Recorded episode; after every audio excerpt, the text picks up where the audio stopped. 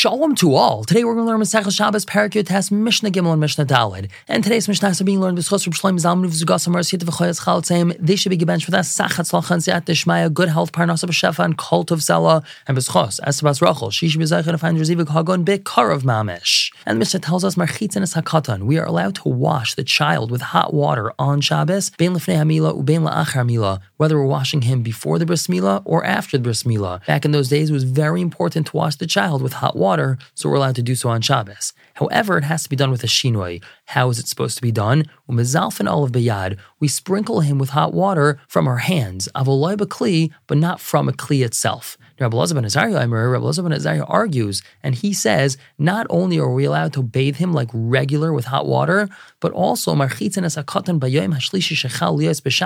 we can even wash a child with hot water if his third day after his milah fell out on Shabbos. And one's even allowed to heat water up on Shabbos for this child. Now, why is it that we're going to be Daicha Shabbos for this? Shenemar, because the Pasuk says, It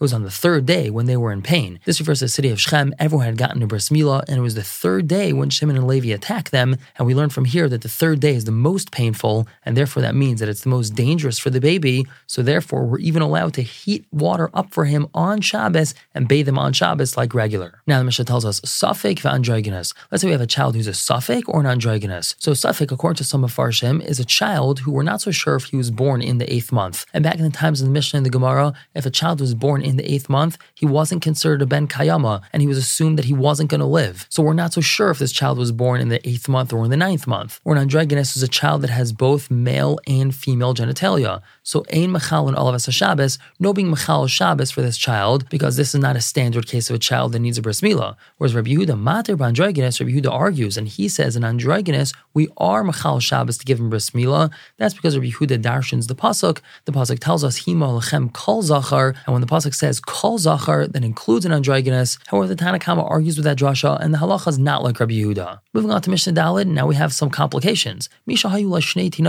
Here we have someone that has two children, or we have a male that has to give a bris milah to two different children.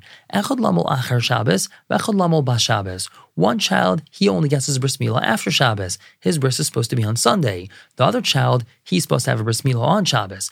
V'shachach, and he forgot. He made a mistake. Umal es shel acher Shabbos b'Shabbos. He gave the Sunday child a bris milah on Shabbos, which means he gave this child a bris milah on the seventh day. Chayiv, he's chayiv korban chatos for doing so because his child wasn't supposed to receive a bris milah today. So in essence, what he did was wound this child on Shabbos, so he's over. Now listen to a different case. Echad lamol ba'erev Shabbos, echad lamol Shabbos, we have these two children, but one of them was supposed to get a bris milah erev Shabbos on Friday, and the other one was supposed to get a bris on Shabbos. V'shachach, and he forgot, he made a mistake. Umal es erev Shabbos ba Shabbos, and he gave the erev Shabbos child a bris milah on Shabbos, which means in essence he gave this child a bris milah on the ninth day, not on the eighth day. So Rabbi Yezer mechayev chatos. Rabbi Yezer says he's chayev chatos. This child wasn't supposed to get his bris milah today. He was supposed to get it yesterday. And we know that only a bris milah bazman, a bris milah is being given in its proper time is Daicha Shabbos. And this is not being given in its proper time. It's the ninth day. So therefore he's chayv chatos. Whereas Rabbi Yeshua Paiter, Rabbi Yeshua Paters, that's because he's considered to be ta'a b'devar mitzvah. He's being involved in a mitzvah. He's being involved in giving a child a bris milah, and that's the second child, the child who's supposed to have a bris milah today, but he made a mistake and he did a different mitzvah. He gave his other child a bris milah. Remember, that first child is still supposed to have a bris milah. Not today, but he still needs a bris milah. He was supposed to have one yesterday. So Rabbi Yeshua says he's pater for doing so. And we pass like Rabbi Yeshua. We're going to stop here for the day. Pick up tomorrow with Mishnah Hay and Vav. For now, Everyone should have a wonderful day.